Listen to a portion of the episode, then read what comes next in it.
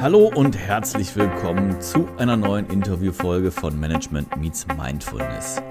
Die heutige Folge ist Teil 2 des neuen Interviews mit Claudia Braun. Vielleicht habt ihr sie schon mal gehört im letzten Jahr, ansonsten solltet ihr euch auf jeden Fall Teil 1, also die vorherige Folge, nochmal genau anhören. Dann wisst ihr noch ein bisschen mehr und dann sind wir schon mitten im Thema. Also, jetzt kein weiteres Blabla, es geht los mit Claudia. Viel Spaß! Ja, in eurem Buch, da habt ihr ja eine ganze Menge spannender Modelle auch ähm, ja, dargestellt. Und über eines, was ich äh, sehr interessant finde, bin ich auch gestolpert, das ist das Akku-Modell. Möchtest du dazu mal ein bisschen was erzählen? Wofür steht Akku? Ja, total gerne.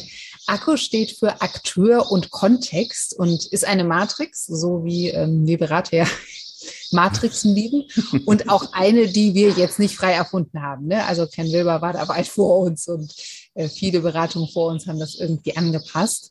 Und der Gedankengang ist einfach, dass Menschen ihr Verhalten nur dann ändern, wenn verschiedene Faktoren gleichzeitig erfüllt sind. Ne? Also ich muss mhm. das wollen oder zumindest verstanden haben, warum ich das machen soll, was ich da tun soll.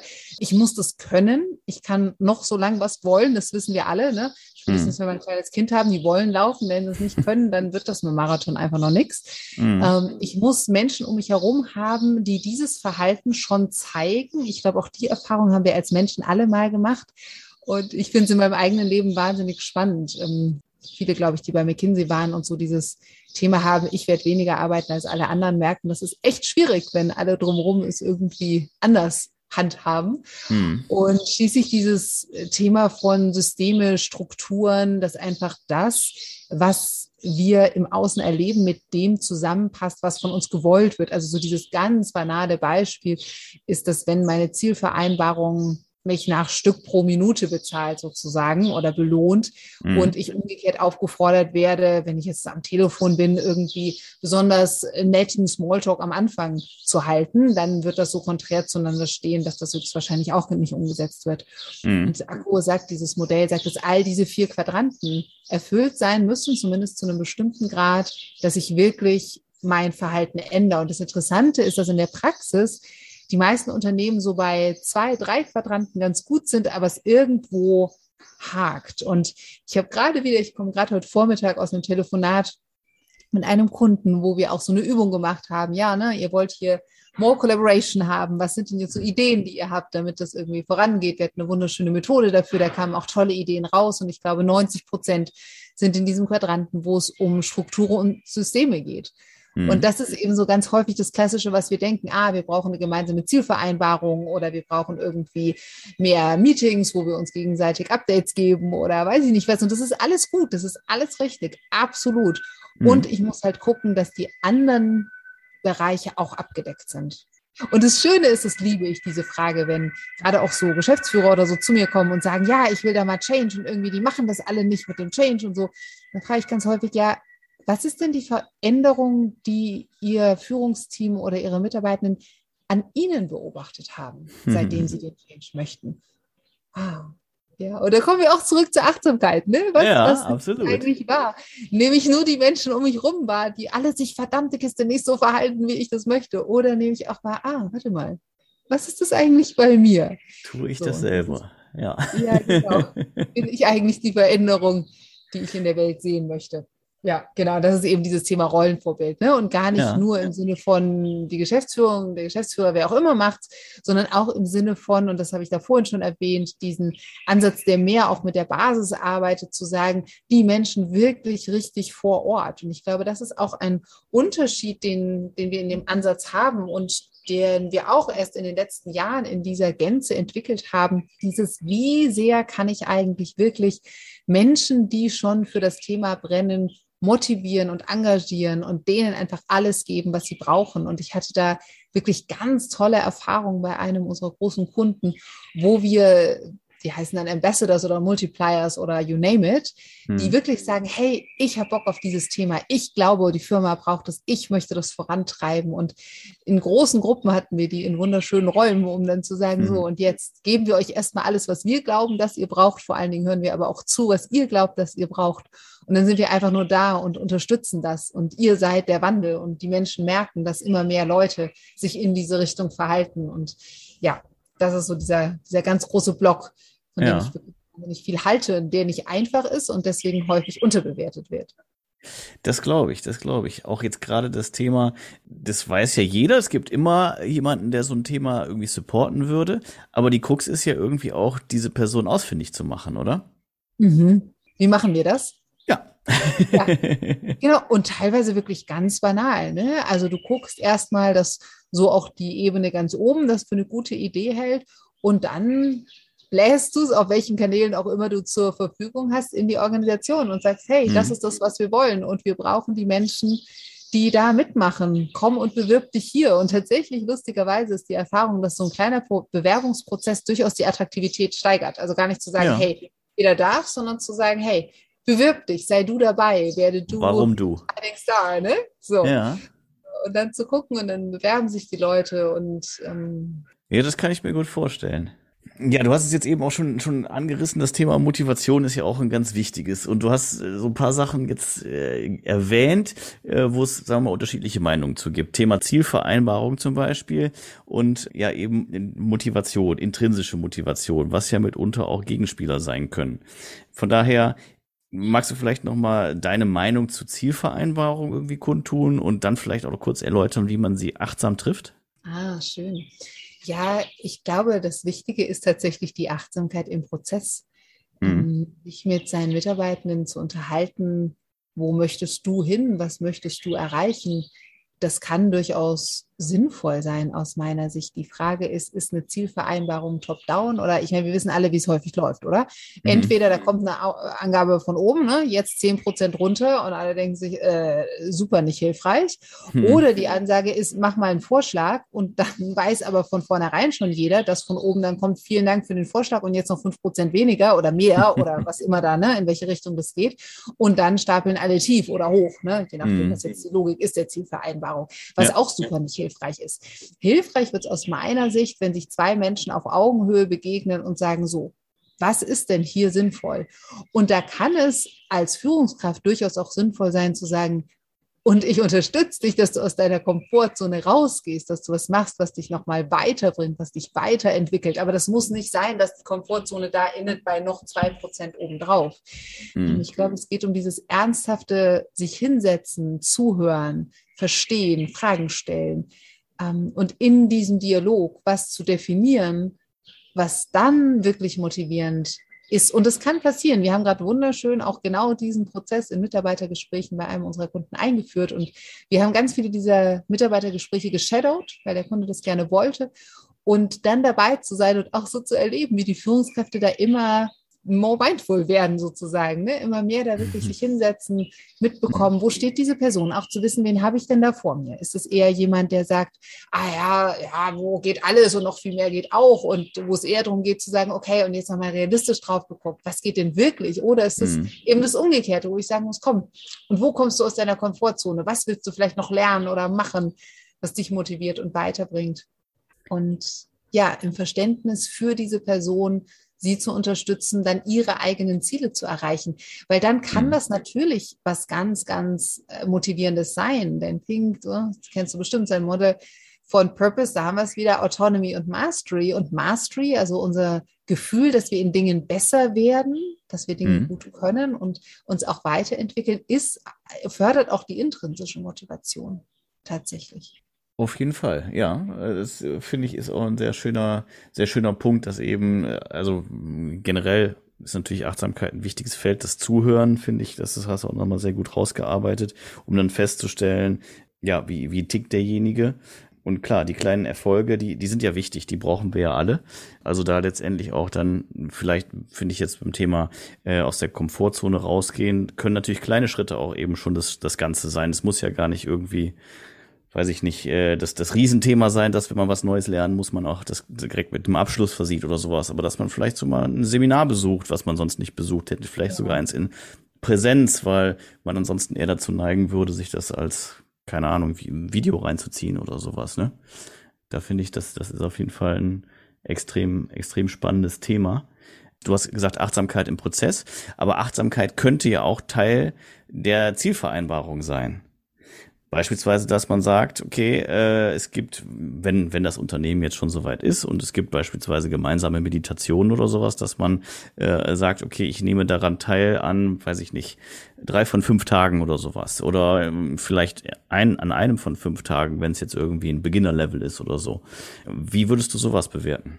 Spannend, ganz interessant. Ich habe mich selbst beobachtet, als du es gesagt hast. Und mein erster Impuls war eher so ein, das würde ich oh, nee. nicht machen und jetzt würde ich es differenzierter sehen. Also die Frage wäre für mich auch da, kommt es von der Person selbst und kann ich sie dadurch unterstützen, ihr eigenes Ziel zu erreichen? Also wenn ich für mich erkannt habe, ja, ich möchte diese Sachen mehr üben, ich möchte zum Beispiel meditieren und auch in meinem Arbeitsalltag achtsamer zu sein mit mir und eben dem, was ich tue hm. und dann sagt, hey, mir würde das helfen, ne? so wie wenn ich es einem guten Freund erzähle oder all die anderen Tricks und Tipps, was man so macht, hm. wenn man irgendwie ein eigenes Ziel erreichen möchte, dann kann das sinnvoll sein. Ich glaube, wenn ich das als Führungskraft einem Menschen vorschlage und der sagt, ja, okay, mache ich und geht da einfach hin, weil es in seiner Zielvereinbarung steht, dann geht das dem Gedanken der Achtsamkeit vielleicht eher so ein Stück weit entgegen, wo es mhm. hier mehr darum geht, so aus eigener Motivation. Weißt du, was ich meine?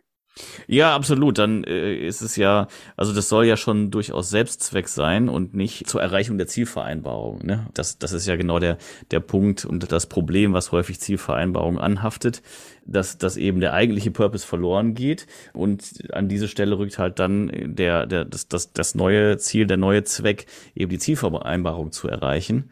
Und äh, deswegen finde ich, hast du das sehr, sehr schön jetzt differenziert. Ähm, aber genau das ist, ist natürlich der Punkt, wenn jemand immer wieder an Punkten scheitert, die letztendlich für seinen Berufsalltag wichtig sind und die damit auch für das Unternehmen Relevanz haben, dann kann das, glaube ich, durchaus eine ganz hilfreiche Geschichte sein. Also vielleicht ist Meditieren jetzt für den einen oder anderen schon zu weit gesprungen, aber vielleicht ist es zum Beispiel Pausen machen, weil ich glaube, es gibt genug Menschen, die machen einfach keine Pausen und tun sich dann auch schwer, weil sie nicht den richtigen Zeitpunkt finden äh, zu unterbrechen, weil sie nicht mit den anderen weggehen wollen, weil sie alleine weggehen wollen oder weil sie unbedingt mit den anderen weggehen wollen und dann so lange warten, bis alle schon einzeln weg waren oder sowas. Deswegen könnte ich mir durchaus vorstellen, dass dann so ein kleiner Anreiz durchaus hilfreich ist. Ja, da würde ich dir total zustimmen. Und ich bespreche sowas häufig mit meinen Kolleginnen und Kollegen, so im Sinne von Coaching oder wir nennen es Mentoring. Ich würde mich nicht als ihre Führungskraft beschreiben. Ich, ich glaube, ich würde es nicht in eine Zielvereinbarung schreiben, aber das ist mehr so ein Bauchgefühl. Das wäre für mich mhm. eher fast so eine Sache, die ich in meinen wöchentlichen oder zweiwöchentlichen Joe Fixen mit Personen einfach immer wieder besprechen würde, auch zu gucken, hey, wo stehen sie, wie geht's ihnen? Mhm. Und manche Menschen, glaube ich, haben auch noch gar nicht wirklich verstanden, wie wichtig das ist. Also wir machen unglaublich viel, auch gerade zum Thema Resilienz oder ich komme gerade von einem wunderschönen Programm, das hieß Sustaining Peak Performance. Den Titel kann man jetzt mögen oder nicht. Aber der Punkt ist, dass so dieses Verständnis dafür, wie wichtig das ist, alles, was du sagst, dieses Pausen machen, Achtsamkeit und so, wie wichtig das ist für mich selber und für meine Performance. Das ist gar nicht ein, mhm. ich bin jetzt hier irgendwie selbstzentriert, sondern es ist für mich ja und im Sinne von, wenn die Sauerstoffmasken runterfallen, dann erstmal nehmen und selber atmen, bevor sie Kindern und Mitreisenden helfen. Ganz wichtig auch dafür, dass ich für andere da sein kann und für meinen Job da sein kann. Also manchmal ist es auch erst so ein Ding, Verständnis zu schaffen. Und dann habe ich die Erfahrung gemacht, dass es fast hilfreicher ist oder zusätzlich hilfreich ist, einfach dran zu bleiben und immer wieder zu fragen und zu schauen, wie geht es denn der Person und sie da zu unterstützen, ihre eigenen Ziele oder wie sie es gerne machen möchte, umzusetzen. Weißt du, wie ich meine? Ja, ja, auf jeden Fall. Ja, ich glaube, da kommt so ein Stück weit dann auch wieder der Punkt, den du eben nochmal erwähnt hattest. Äh, Thema Leading by Example ist natürlich da nicht uninteressant. Also da, da kann man ja letztendlich durch das Vorbild auch wiederum die Menschen ein bisschen motivieren. Ja, auf jeden Fall. Auf jeden Fall.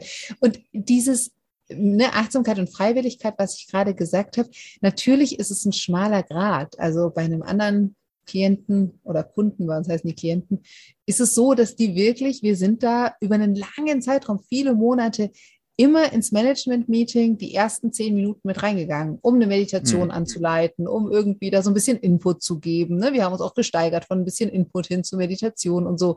Das hätte sich bestimmt nicht jeder oder jede ausgesucht. Und am Ende fanden die allermeisten es total nützlich und total hilfreich. Also so Impulse zu geben, halte ich durchaus für hilfreich, um Menschen, die sonst damit nicht in Berührung kommen würden, aufzuzeigen, was es machen kann und gleichzeitig am Ende der Tage und für eine nachhaltige Praxis, glaube ich, braucht so diesen eigenen Funken, der sagt, ja, das macht so Sinn, das macht so Sinn. Für mich und die Menschen um mich herum. Absolut, absolut. Also das ist äh, diese diese Zweischneidigkeit. Ich finde, die kann man auch gar nicht genug betonen, dass es eben für die Person gut ist und für das Umfeld eben ganz genauso. Häufig wird natürlich genau aus diesem Grund aber auch, ähm, und gerade wenn jetzt Unternehmen irgendwie Achtsamkeit einführen, das als Vorwurf formuliert, dass Achtsamkeit eben nicht Selbstzweck ist, sondern wieder nur ein weiteres Tool zur ähm, ja, Erhöhung der Performance. Wie stehst du denn dazu? Weißt du, ich glaube einfach nicht, dass das stimmt. Ähm, wenn du Achtsamkeit auf die Weise einführst, wie ich glaube, dass Achtsamkeit im Ursprung mal verstanden wurde, abgesehen davon, dass es in der Tradition, aus der es kommt, sowieso leider sehr aus dem Kontext gezogen wurde, dann geht es darum, bewusst wahrzunehmen und als allererstes mal dich selbst. Mhm. Und wenn du das lernst, dich wirklich selbst wahrzunehmen, wirst du weniger über deine Grenzen gehen, wirst du mehr merken, was vielleicht auch die Dinge sind, die dir nicht gut tun. Und zwar nicht im Sinne von, ich tue jetzt nur noch, was mir Spaß macht, sondern im Sinne von, was braucht es denn, damit ich wirklich gut da sein kann mit mir mhm. und mit anderen. Und ja, die Performance erhöht sich. Das ist so. Das ist halt ein Byproduct. Aber umgekehrt ist auch diese Selbstwahrnehmung ein Byproduct. Also ich würde sagen, dass selbst wenn du diese Methode, Methode, aus meiner Sicht ist auch keine Methode, aber selbst wenn du diese, dieses Gedankengut und diese Techniken einführst und die Menschen erstmal mit dem Ziel starten, ich will meine Performance erhöhen oder der Arbeitgeber möchte das gerne, werden die Menschen trotzdem sich mehr selbst wahrnehmen und es wird auch all diese anderen Effekte haben, weil das nicht voneinander trennbar ist. Weißt du, wie ich meine? Und manchmal ist es das trojanische Pferd und dann denke ich, ja, nu, wenn jemand das erstmal anfängt, weil er gerne noch effektiver sein möchte, das ist in Ordnung. Der Rest kommt von alleine. Okay. Das, das finde ich eine sehr starke Aussage. Muss ich jetzt hier nochmal kurz verbal unterstreichen, weil ähm, das ja häufig eben in dieser Diskussion und, und in den, sagen wir mal, Achtsamkeitsgegenreden äh, immer wieder auftaucht. Ähm, Selbstoptimierung etc. pp. Und wenn du sagst, okay, sollte jemand sich im Zuge oder zum Zweck der Selbstoptimierung für das Thema Achtsamkeit entscheiden, ist es trotzdem in Ordnung, weil er im Prozess oder sie im Prozess erleben wird, dass es möglicherweise der falsche Ansatz ist oder, oder wie geht dein Gedankengang dann weiter? Genau, also erstmal fürchte ich, dass man es nicht pauschalisieren kann, weil diese Wege so unfassbar individuell sind und jeder erlebt mhm. was anderes. Und ich würde auch sagen, in meinem eigenen Weg hatte ich immer wieder andere Gründe, warum ich Achtsamkeit praktiziert habe. Ich bin begonnen, weil ich mein Leben mehr erleben wollte, weil ich gemerkt habe, krass, ich krieg's überhaupt nicht mit. Irgendwann war es mhm. mehr das Thema, ah, wie gehe ich mit Stress um? Und heutzutage ist es viel mehr das Thema, wie kann ich noch viel stärker in Beziehung sein mit mir und mit anderen Menschen? Also ich glaube, dass das ändert sich über, über einen Zeitraum. Und bestimmt kann man nicht sagen, jeder, der irgendwie anfängt und Performance steigern will, endet damit, dass er äh, die Erleuchtung anstrebt. Ja, so jetzt mal sehr, sehr pauschalisiert mhm. gesagt. Und gleichzeitig, wenn die Techniken nicht völlig ad absurdum geführt werden, werden Menschen merken, wie sie sich mehr selbst spüren. Und das kommt in vielen Fällen, die ich erlebt habe, auch mit Erkenntnis und auch mit einem Gefühl von, ah, okay, wenn ich das tue, bewirkt es das in mir und mal zu merken, mhm. okay, und das ist einfach nicht so heilsam. Nachts um elf da noch zu sitzen, ja, das kann man machen. Auf jeden Fall habe ich in meinem Leben auch viele Jahre, aber führt nicht so wirklich weder produktivitätstechnisch noch äh, resilienztechnisch zu einem sinnvollen Ziel. Mhm. Und das werde ich mehr mitbekommen, umso, sehr, umso mehr ich meine Selbstwahrnehmung und die Wahrnehmung der Welt also um mich herum sozusagen steigere, weißt du? Auf jeden Fall, auf jeden Fall. Ja, ich kann mir gut vorstellen, dass gerade jetzt, wenn, wenn ihr halt äh, dann in ein Unternehmen reinkommt, dann gibt es ja genug Menschen, die wollen eben dabei bleiben, auch irgendwie bis elf am Rechner zu sitzen oder dies und das nicht zu tun und verweigern sich eben auch diesen Change-Prozessen. Was hast du denn da für, für spannende Geschichten? Äh, es gibt auch sicherlich einige, die komplett dagegen waren und im Prozess dann doch überzeugt wurden. Da würde ich mich äh, über ein Beispiel freuen. Ja, ich meine, du meinst jetzt beim Thema Achtsamkeit, wenn das Genau, richtig. Ja, ja, genau. Ja, sehr interessant. Also vielleicht erstmal noch ein Gedanke, der mir gerade kam. Ja. Ich sage ganz häufig, bei Achtsamkeit geht es um Wahlfreiheit. Ne? Also ja. würde gar nicht sagen, bis nachts um elf zu arbeiten ist schlecht. Es gibt Situationen, da ist es wirklich notwendig. Ich habe gerade einige meiner Kunden, die sind in wirklichen Krisensituationen. Da ist es notwendig, vielleicht auch wirklich für unsere gesamte Gesellschaft. Und ich wäre sehr dafür, dass sie das machen. So. Mhm. Und es kann auch sein, dass jemand sich bewusst dafür entscheidet und sagt, ja, dieser Lebensstil aus irgendwelchen Gründen ist für mich geeignet. Und mhm. ähm, Achtsamkeit bedeutet für mich, dass ich mehr mitbekomme, was ist und dadurch dann auch bewusster wählen kann, sozusagen. Mhm. Ne? Und dann eben mich dafür oder dagegen entscheiden kann. Und so, ich, ich habe viele Beispiele, wo Menschen erstmal sehr skeptisch waren und ne, so hier, ja, ist ja alles Shishi und Yoga äh, macht meine Frau auch, höre ich ganz häufig, finde ich furchtbar und nichts gegen Yoga, aber so. Und die dann im Prozess gemerkt haben, wie hilfreich das ist. Ich frage mich gerade, ob ich so eine schöne Geschichte habe, wo das so sehr eindrücklich war. Ja, ich hatte mal einen Vorstand aus einem, aus einem großen Bauunternehmen. Das war auf jeden Fall super interessant. Ich glaube, wir wären am Anfang fast aus dem Zimmer gelaufen. Und irgendwann hat er dann aber sehr deutlich für sich auch gemerkt, ah ja, da ist einfach ganz viel Information, die ich sonst nicht mitbekomme. Also wirklich hm. Information auch in mir, hm. also gerade auch wenn man Verhandlungen führt oder insgesamt in seinem Arbeitsleben zu spüren, was passiert hier eigentlich gerade, aber eben auch in anderen zu merken, ah, ich bin eigentlich gar nicht richtig da, ich bekomme mein Gegenüber eigentlich gar nicht richtig mit und was das bedeutet für Mitarbeiterführung, für auch Verhandlungen oder überhaupt Kontakte mit anderen Geschäftsleuten. Mhm. Gab es da den einen Aha-Moment, tja. Ja, ist ja auch nicht, äh, es äh, hätte, ich hatte irgendwie das Gefühl, dass du ein klares Bild vor Augen hattest, eben als du äh, gesprochen hast und deswegen äh, kam ja, ich ja. auf die Frage. Aber ähm, lass uns noch über das andere sprechen, was du eben gesagt hast. Äh, das fand ich nämlich auch eine sehr, äh, sehr, sehr gute Überlegung. Dinge, die einem Spaß machen versus Dinge, die wichtig sind.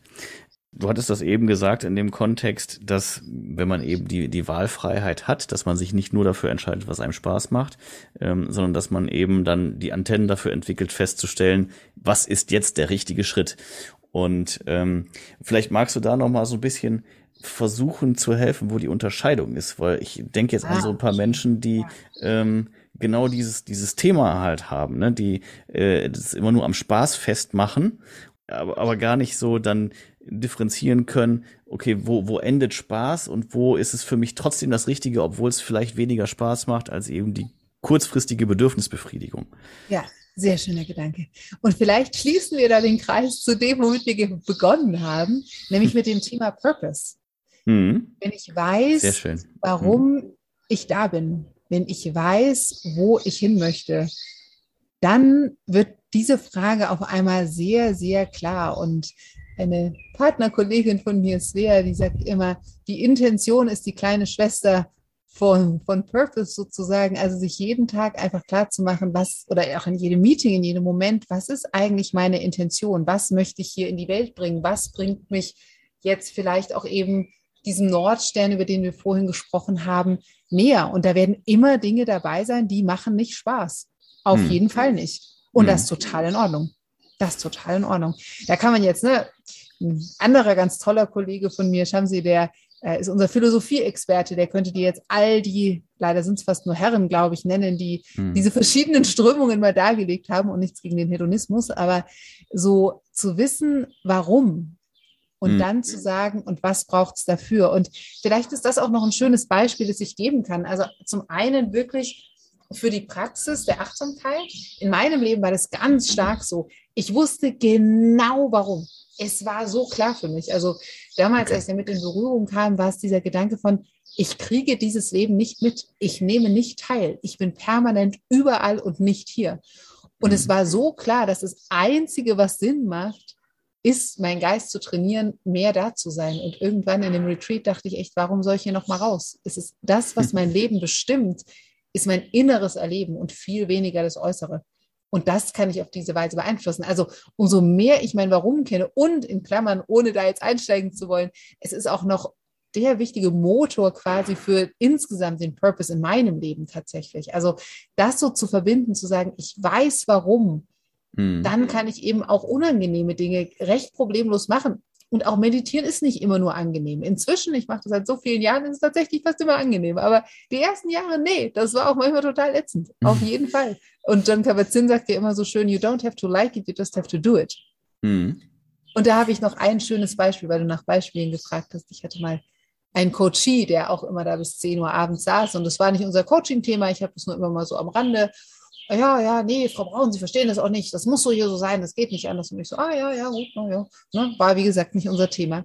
Mhm. Und dann habe ich ihn nach mehreren Jahren, als er schon nicht mehr mein Coach war, wieder getroffen und er sagte, ja, ja, ja, Frau Braun, und ich gehe jetzt immer um sechs. Und ich so, ja, ich habe jetzt ein Kind und das verstehen Sie nicht. Da muss man zu Hause sein zum Abend.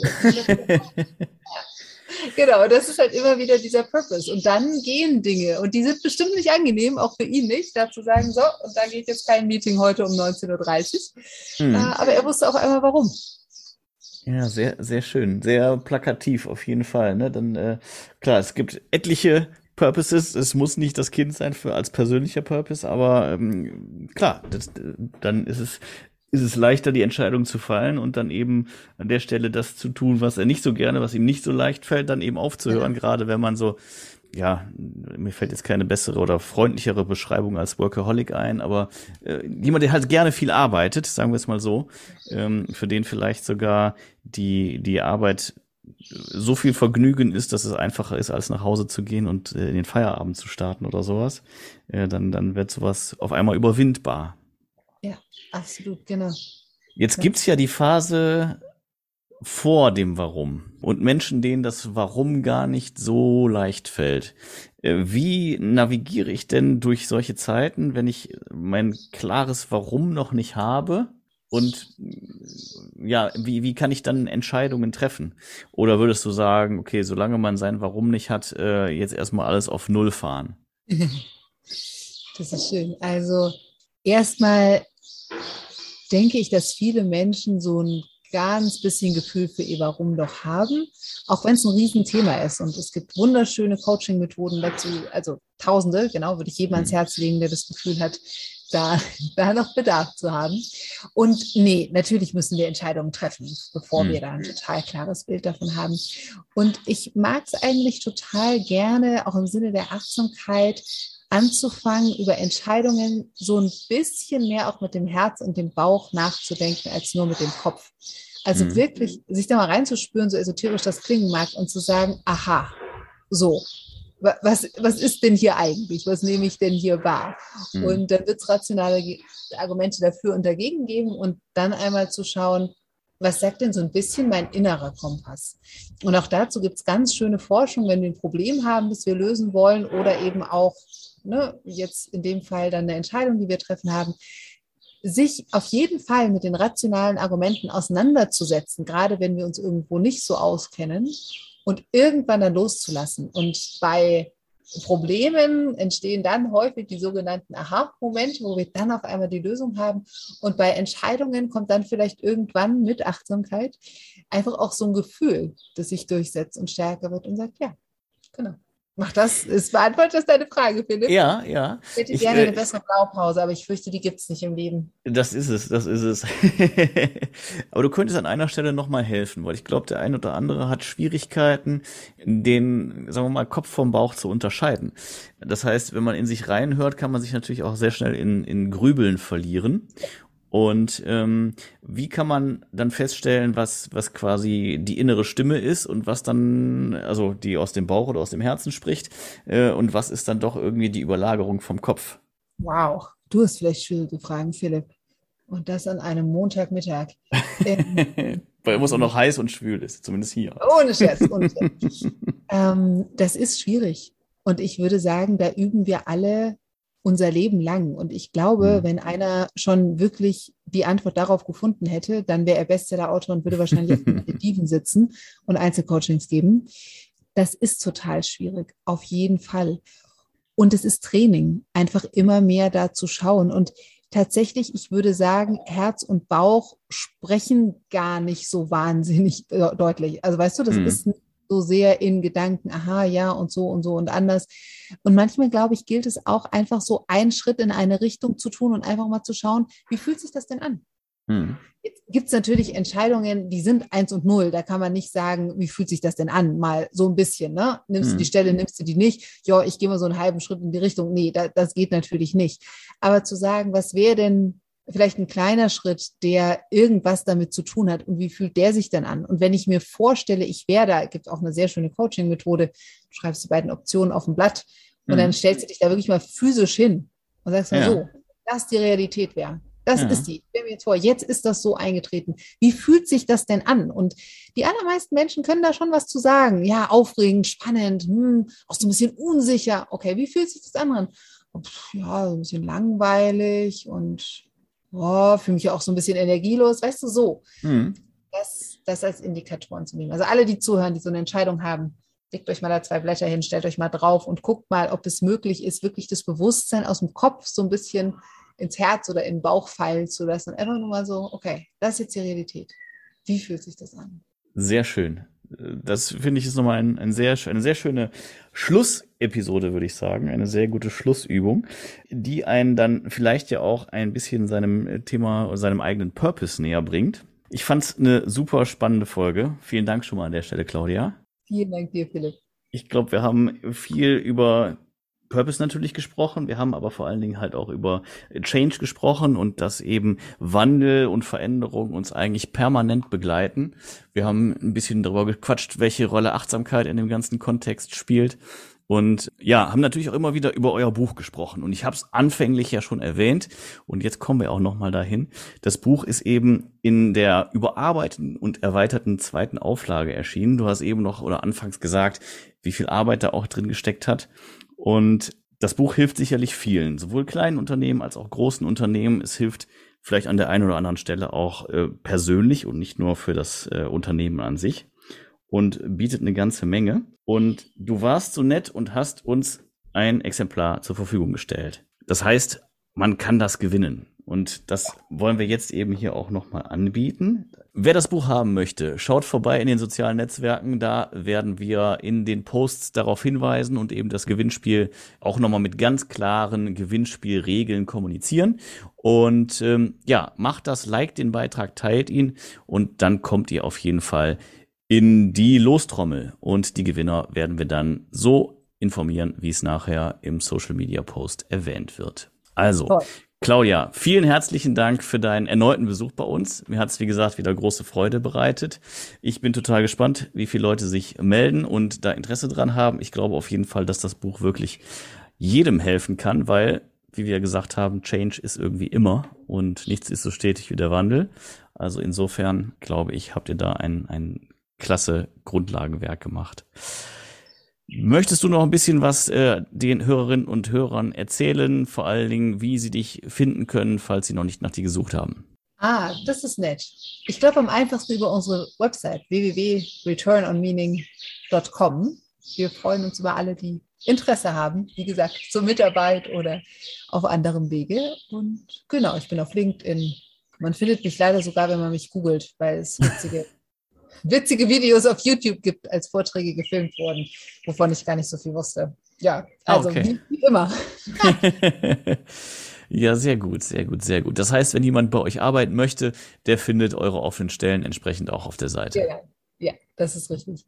Perfekt. Klasse. Ja, dann wie gesagt, herzlichen Dank. Das war's für heute, liebe Hörerinnen und Hörer. Vielen Dank fürs Zuhören. Wir hoffen, es hat euch auch ein bisschen Spaß gemacht. Wenn ihr Fragen und Anregungen habt, schreibt gerne eine Mail an die info at m-x-m.net. Schaut vorbei in den sozialen Netzwerken, bei LinkedIn, bei Facebook, bei Instagram. Teilt und liked den Podcast und die Folgen und vergesst natürlich nicht, uns ein Abo dazulassen. In diesem Sinne, vielen Dank fürs Zuhören, bis bald und auf Wiederhören. Das war Management Meets Mindfulness.